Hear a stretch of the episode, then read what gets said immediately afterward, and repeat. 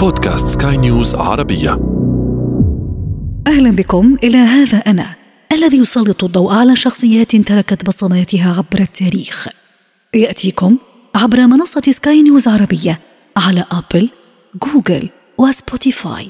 معي أنا آمال شابة. هذا أنا هذا أنا.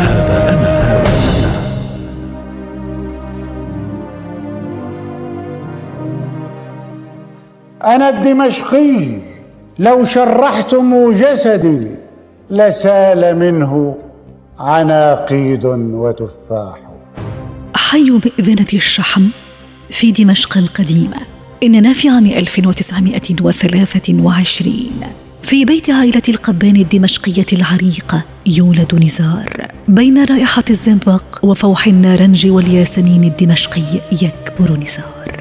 إنه يبدي ميلا نحو الرسم والموسيقى والخط العربي قبل أن تستهويه بحور الشعر وتفاعيله. وصال شقيقة نزار تضع حدا لحياتها. أهلها يرغمونها على الزواج من رجل لا تحبه. لقد تركت هذه الحادثة جرحا عميقا في نفس نزار الطفل. بل إنها ستكون سببا رئيسيا في صياغة فلسفته العشقية لاحقا ومفهومه عن صراع المرأة لتحقيق ذاتها. نزار بن السادسة عشرة في رحلة بحرية مدرسية. منظر البحر وزرقته يستفزانه لتتدفق كلماته لأول مرة شعرا وقافيا. أوليس أول الغيث قطرة؟ نزار الطالب في معهد الحقوق يصدر أولى دواوينه الشعرية. قالت لي السمراء وهو الديوان الذي أثار جدلا في أوساط الجامعة. لقد وصفوا صاحبه بالشاعر الإباحي. لا سلطة في الحب تعلو سلطته فالرأي رأيي والخيار خياري ممتهنا للعمل الدبلوماسي نزار بن الثانية والعشرين يعين سفيرا لبلاده.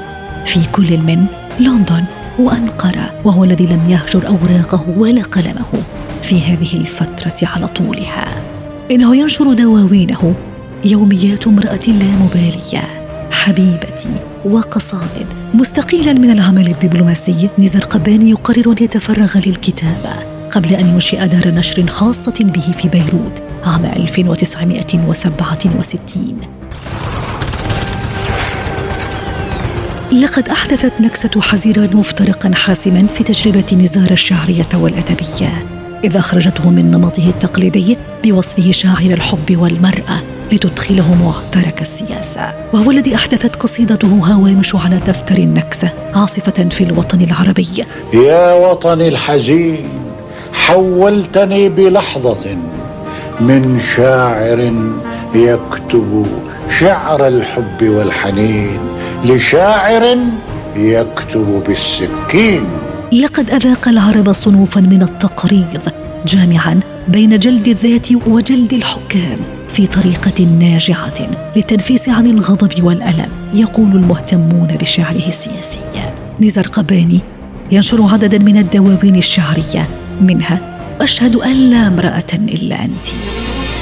أشهد أن لا امرأة أتقنت اللعبة إلا أنت. إلا أنت لقد استطاع نزار قباني أن ينقل موضوع الحب من الوصف الخارجي إلى موضوع خاص في الشعر العربي الحديث حيث لا يشبهه أحد في ذلك يقول النقاد.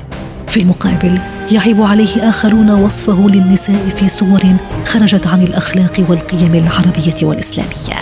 بل إن قصائده تكاد تكون قصيدة واحدة عما يدور بينه وبين النساء في المخادع يقول أولئك. جاءت فترة الثمانينيات غزيرة شعريا لنزار قباني وهو الذي أبدع في كتابة القصائد المغناة.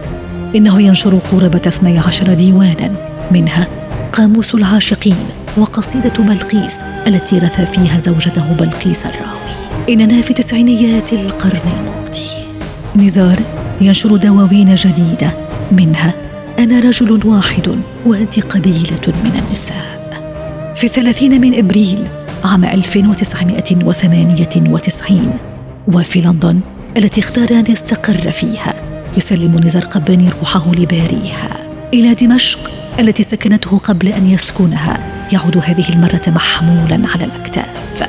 لقد أوصى بأن يدفن في دمشق الرحم الذي علمته الشعر والإبداع وأهدته أبجدية الياسمين فكان له ما أراد هذا أنا هذا أنا. نهاية هذه الحلقة من هذا أنا. استمعتم إليها عبر منصة سكاي نيوز عربية على أبل، جوجل وسبوتيفاي ولنا لقاء. تقبلوا تحياتي. أنا آمال شابة في الإعداد والتقديم وتحيات المخرج يحيى جلال.